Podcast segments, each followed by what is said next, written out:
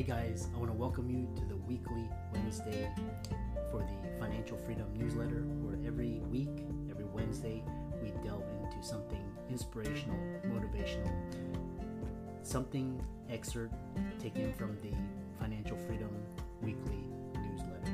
Wherever you are, if you're listening on Spotify, on iTunes, Google, be sure to click the like, subscribe, share, comment. Without ado, let's get into the show.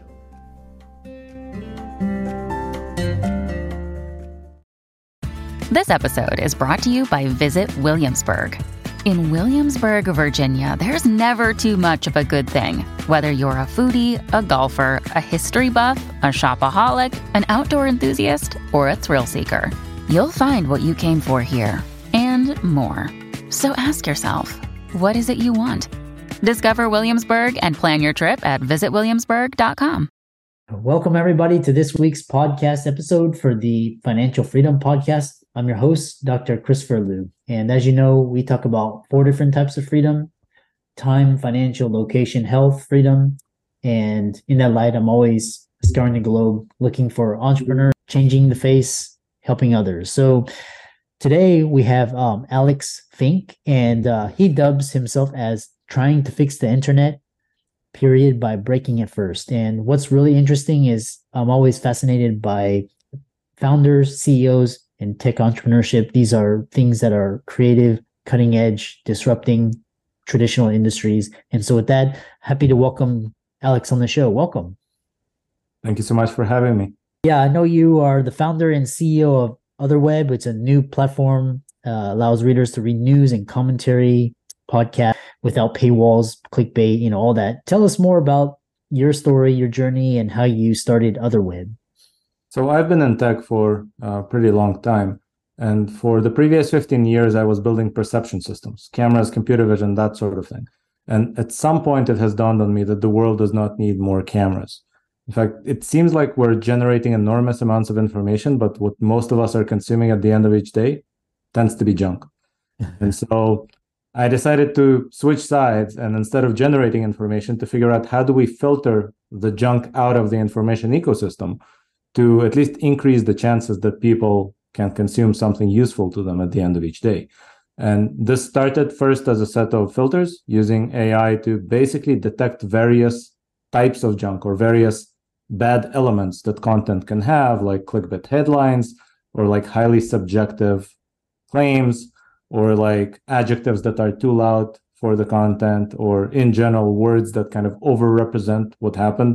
Like so and so politician destroys so and so politician right? So we learned how to detect these things and filter them out. And then we created a platform that aggregates content from all over the web filters out the things that are obviously junk and gives the user as much control as possible to customize what's left. Interesting. And this platform is, I assume it sounds like it's a centralized platform, or is it more decentralized? Or tell us more. It, it is centralized and runs on AWS. So this is not a part of Web3. Um, there is a website, otherweb.com. There are apps.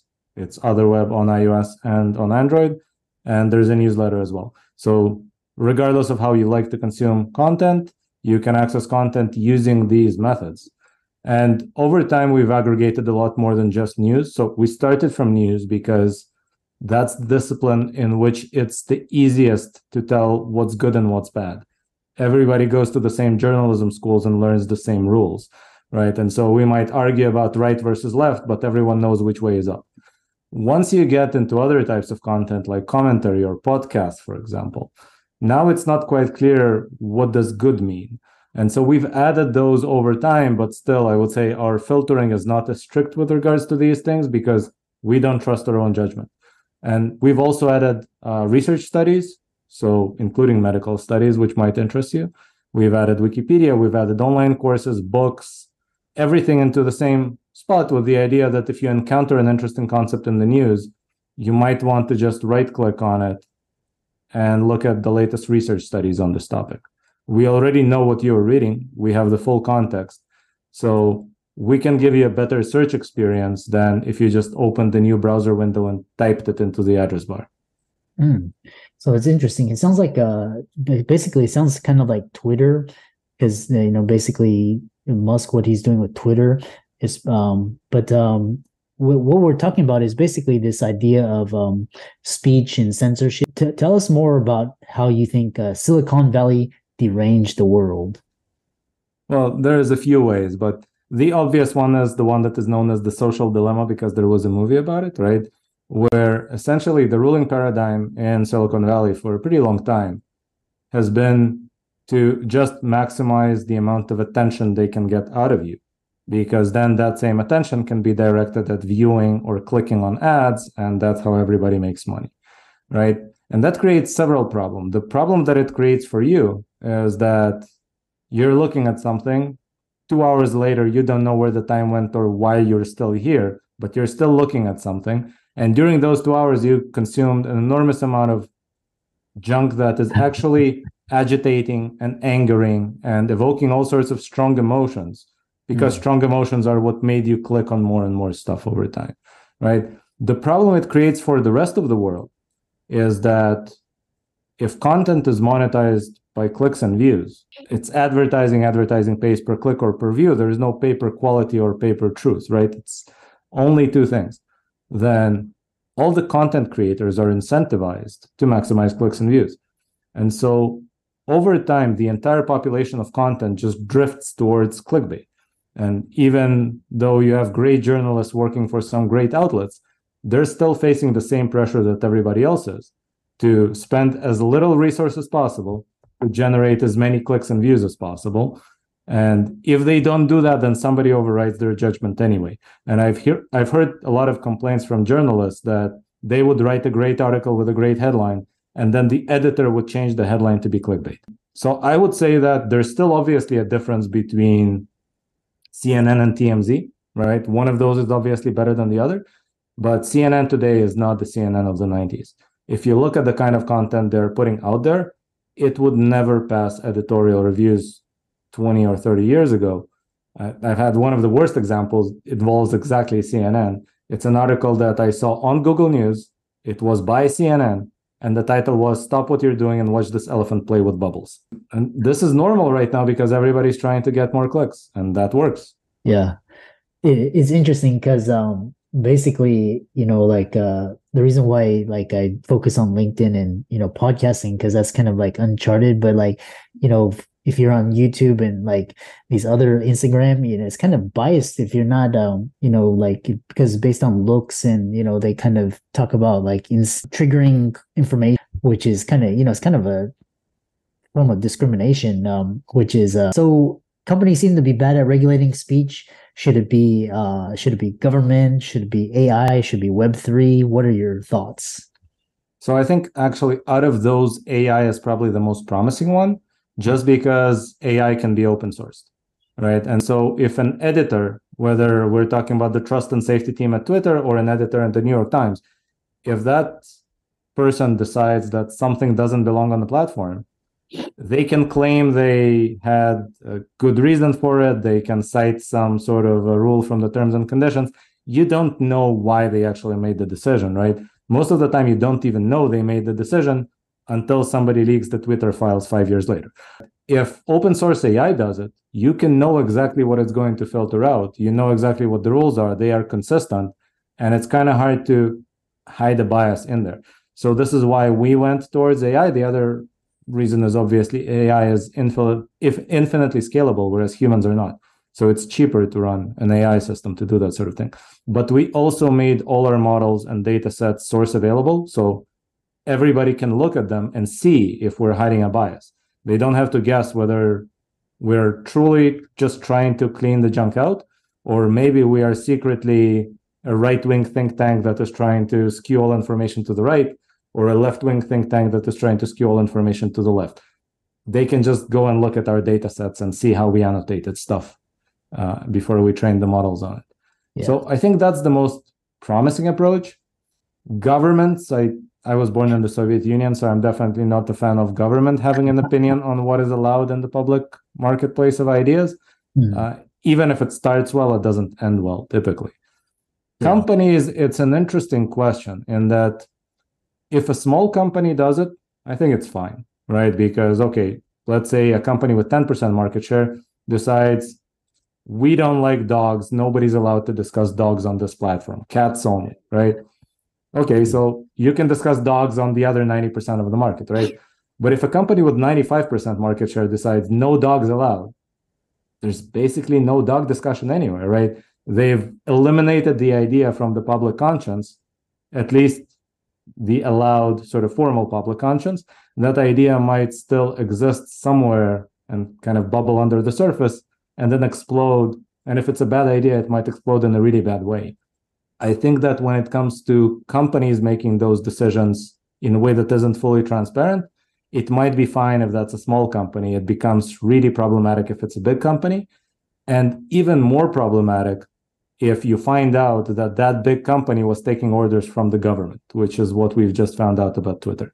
Yeah, it's going to be really interesting to see how Twitter evolves. You know, it's fascinated by this whole, you know, tech and information and democracy. And the other thing is, uh, what are your thoughts? Because basically, you mentioned AI, right? But then the, I read recently that Google is now changing its algorithm so anything that's AI generated is going to consider it as spam to kind of, you know, maintain its dominance. What are your thoughts on that? So you have to consider that AI is basically a set of tools, right? We used to achieve those or try to achieve these same objectives by writing software that followed a bunch of rules. And then we came up with a better way to do it by treating the software as a small child that you can teach to do stuff, right? It's not inherently good or bad, and it can be applied to a variety of different use cases. So you're talking about the use case of teaching AI to generate content.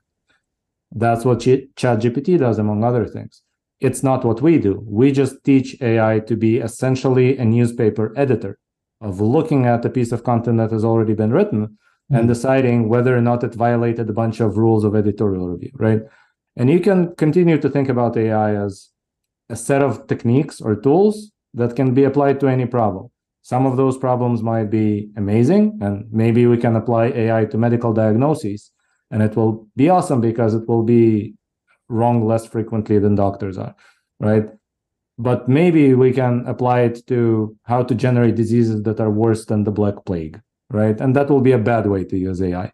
So it's like a kitchen knife. You can make dinner with it or kill somebody. It's up to us. Yeah, yeah, this can be yeah. That's again, we're we're on the cutting edge, and you know we're starting to see some of the issues you know with um, AI and these new platforms. One thing is uh, talking about is uh, know we know we've talked some, about some of the issues. Uh, you talk about this uh, this race to the bottom and um, elaborate on that and how we can consume better information. Well, so the race to the bottom is tied to that social dilemma that we were discussing, right?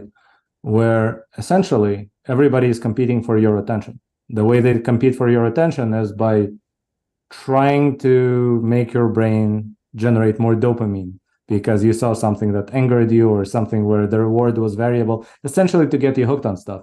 And then if one website does this way better than others, like TikTok is doing right now, inevitably everybody else is trying to outdo TikTok and to create even more unhealthy ways to consume content. And you see this with specific features too. I don't know if you've noticed, but almost every website that has a video embedded in the text right now, that video is autoplaying. It didn't used to be the case, right? But the moment the first one of them started autoplaying the video, they got better engagement on the page. Everybody else had to compete and also add that feature. And now we all suffer because I'm sure nobody likes the autoplaying videos on all the pages, right? And so you're seeing this. this is exactly what it means to have an arm arms race or a race to the bottom, right? Where everybody does things that are obviously bad, but they cannot not do those things or they will get outcompeted. We have to break it somehow there's obviously a small backlash among at least some segment of the population, which is why podcasting is doing so well, right? So as the the length of videos on TikTok is getting shorter, the length of podcasts, I don't know if you've noticed, but it's now up to seven and a half hours in some instances, right? But it's not the majority of the population. The majority of the population, I think, needs us to change the incentives for the entire industry. Otherwise, we will continue on this path we have to create an incentive for people creating content and for the matchmakers that are essentially matching content consumers to content producers to make more money from higher quality content and to make less money from lower quality content. And again, this brings me back to the idea of the number one thing we have to do is use something infinitely scalable like AI to evaluate content quality on its merits and not based on who shared what or who clicked on what. Yeah, it's interesting because uh, right now it's kind of just you know what you said. It's um you know it's it's share, like, comment, um, and then basically you know just put it out there, make you know get you triggered, and then but then what you're talking about is like more personalized, better filter, putting better things into your brain. Um, it's it's very very analogous to medicine, where it's kind of like you got paid just to run a bunch of tests and procedures, but now you have to like now you get paid for quality. So, um, how do people contact you, follow you on your social media, visit your website, and uh, look learn more about OtherWeb? So actually, I want to harp on that medical analogy that you uh, used for a bit before I go to contact info. I think probably the best analogy is to food because we care about what we put in our mouth. We should care about what we put in our brain, right? Mm. And if you imagine yourself walking down the street one day and somebody comes up to you and says, Hey, there's this new bakery in town. They made a cake. Do you want to try it? Chances are you're going to say yes and you're going to try the cake. If they do the same thing, but they bring you kale and say, There's a new health food in town. Would you try the kale? Chances are you're going to say no.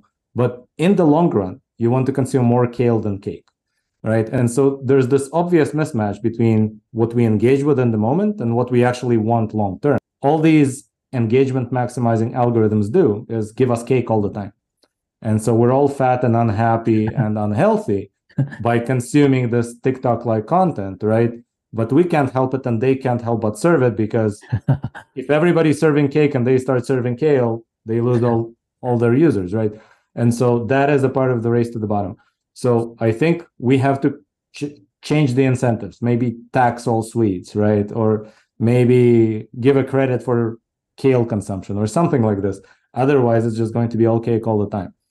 To contact me, email me at alex at otherweb.com. I will read everything and will reply.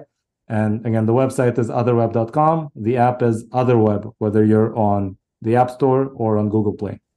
And uh, one one follow up question because uh, what's really interesting was uh, with this generated so much is how does uh, OtherWeb different from the Brave browser? I'm just curious about that. Well, so Brave is primarily a browser. That's one difference.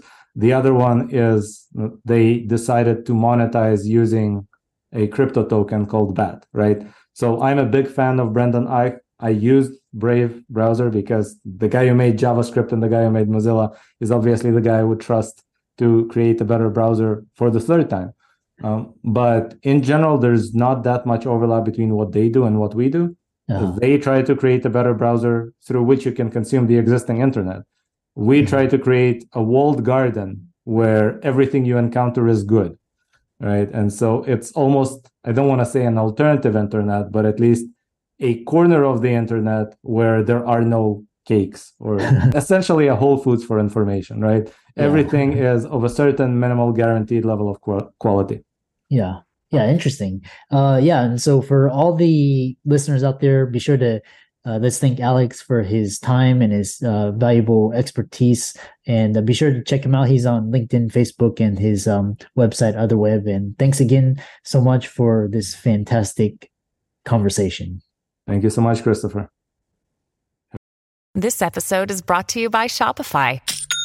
Forget the frustration of picking commerce platforms when you switch your business to Shopify, the global commerce platform that supercharges your selling wherever you sell. With Shopify, you'll harness the same intuitive features, trusted apps, and powerful analytics used by the world's leading brands. Sign up today for your $1 per month trial period at shopify.com slash tech, all lowercase. That's shopify.com slash tech.